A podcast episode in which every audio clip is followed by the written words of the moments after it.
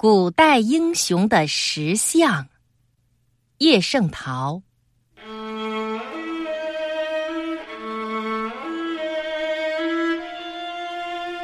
为了纪念一位古代的英雄，大家请雕刻家给这位英雄雕一个石像。雕刻家答应下来，先去翻看有关这位英雄的历史，想象他的容貌。想象他的性情和气概，雕刻家的意思，随随便便雕一个石像不如不雕，要雕就得把这位英雄活活的雕出来，让看见石像的人认识这位英雄，明白这位英雄，因而崇拜这位英雄。功到自然成。雕刻家一边研究一边想象，石像的模型在他心里渐渐完成了。石像的整个姿态应该怎样？面目应该怎样？小到一个手指头应该怎样？细到一根头发应该怎样？他都想好了。他的意思，只有依照想好的样子雕出来。才是这位英雄的活生生的本身，不是死的石像。雕刻家到山里采了一块大石，就动手工作。他心里有现成的模型，雕起来就有数。看看那块大石，什么地方应该留，什么地方应该去，都清楚明白。钢凿一下一下的凿。刀子一下一下的刻，大小石块随着纷纷往地上掉，像黄昏时星星的显现一样，起初模糊，后来明晰。这位英雄的像终于站在雕刻家面前了，真是一丝也不多，一毫也不少，正同雕刻家心里想的一模一样。这石像抬着头，眼睛直盯着远方，表示他的志向远大无边；嘴张着，好像在那里喊：“啊！”左胳膊圈向里，坚强有力，仿佛拢着他下面的千百万群众；右手握着拳，向前方伸着，筋骨突出，像老树干。意思是，谁敢侵犯他一丝一毫，他就不客气的给他一下子。市中心有一块空场，大家就把这新雕成的石像立在空场的中心。立石像的台子是用石块砌成的，这些石块就是雕刻家雕像的时候凿下来的。这是一种新的美术建筑法。雕刻家说：“比用整块的方石垫在底下好得多。台子非常高，人到市里来，第一眼望见的就是这石像，就像到巴黎去，第一眼望见的是那铁塔一样。雕刻家从此成了名，因为他能够给古代英雄雕一个石像，使大家都满。”为了石像成功，曾经开一个盛大的纪念会，市民都聚集到市中心的空场，在石像下行礼、欢呼、唱歌、跳舞，还喝干了几千坛酒，挤破了几百身衣裳，摔伤了很多人的膝盖。从这一天起，大家心里有这位英雄，眼里有这位英雄。做什么事情都像比以前特别有力气，特别有意思。无论谁从石像下经过，都要站住，恭恭敬敬地鞠个躬，然后再走过去。人是最容易骄傲的，除非圣人或傻子。那块被雕成英雄像的石头，既不是圣人，又不是傻子。只是一块石头，看见人们这样尊敬他，当然就禁不住要骄傲了。看我多荣耀，我有特殊的地位，站得比一切都高，所有的市民都在下面给我鞠躬行礼。我知道，他们都是诚心诚意的。这种荣耀最难得，没有一个神圣仙佛能够比得上。这话不是向浮游的白云说，白云无精打采的，没有心思听他的话；也不是向摇摆的树林说，树林忙忙碌碌的，没有功夫听他的话。他这话是向垫在他下面的伙伴，大大小小的石块说的。骄傲的架子要在伙伴面前摆，也是世间的老规矩。但是他仍旧抬着头，眼睛直盯着远方，对自己的伙伴连一眼也不瞟，这就见得他的骄傲是太过了分。他看不起自己的伙伴，不屑于靠近他们，甚至还有溜到嘴边又咽回去的一句话：“你们垫在我下面的，算得了什么呢？”喂，在上面的朋友，你让什么东西给迷住心了吗？你忘了从前？台子脚上的一块小石头慢吞吞地说。像是想叫醒喝醉的人，个个字都说得清楚着实。从前怎么样？上面那石头觉得出乎意料，但是不肯放弃傲慢的气派。从前你不是跟我们混在一起吗？也没有你，也没有我们，咱们是一整块。不错。从前咱们是一整块，但是经过雕刻家的手，咱们分开了。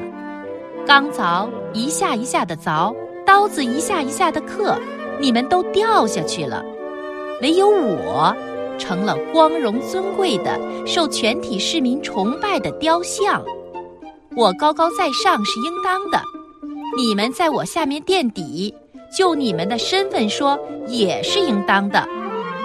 难道你们想跟我平等吗？如果你们想跟我平等，就得先叫地跟天平等。另一块小石头忍不住出声笑了。笑什么？没有礼貌的东西！你不但忘了从前，也忘了现在。现在又怎么样？现在，你其实也没跟我们分开，咱们还是一整块，不过改了个样式。你看，从你的头顶到我们最下层，不是粘在一起吗？并且正因为改成现在的样式，你的地位倒不安稳了。你在我们身上站着，只要我们一摇动，你就不能高高的。除了你们。世间就没有石块了吗？用不着费心再找别的石块了，那时候就没有你了。一跤摔下去，碎成千块万块，跟我们毫无分别。没有礼貌的东西，胡说，敢吓唬我！上面那石头生气了，又怕失了自己的尊严，所以大声吆喊。像对囚犯或奴隶一样，他不信，砌成台子的全体石块一齐说：“马上给他看看，把他扔下去。”上面那石头吓了一跳，顾不得生气了，也暂时忘了自己的尊严，就用哀求的口气说：“啊，别这样，彼此是朋友，连在一起、粘在一起的朋友，何必故意为难呢？你们说的一点也不错。”我相信，千万不要把我扔下去！哈哈，你相信了？相信了，完全相信。危险算是过去了，骄傲像隔年的草根，冬天刚过去就钻出一丝丝的嫩芽。上面那石头故意让雨声柔和一些，用商量的口气说。我想，我总比你们高贵一些吧，因为我代表一位英雄。这位英雄在历史上是很有名的。一块小石头带着讥笑的口吻说：“历史全靠得住吗？几千年前的人自个儿想的事情，写历史的人都会知道，都会写下来。你说历史能不能全信？”另一块石头接着说：“尤其是英雄。”也许是个很平常的人，甚至是个坏蛋，让写历史的人那么一吹嘘，就变成英雄了。反正谁也不能倒过年代来对证。还有更荒唐的，本来没有这个人，明明是空的，经人一写，也就成了英雄了。哪吒、孙行者不都是英雄吗？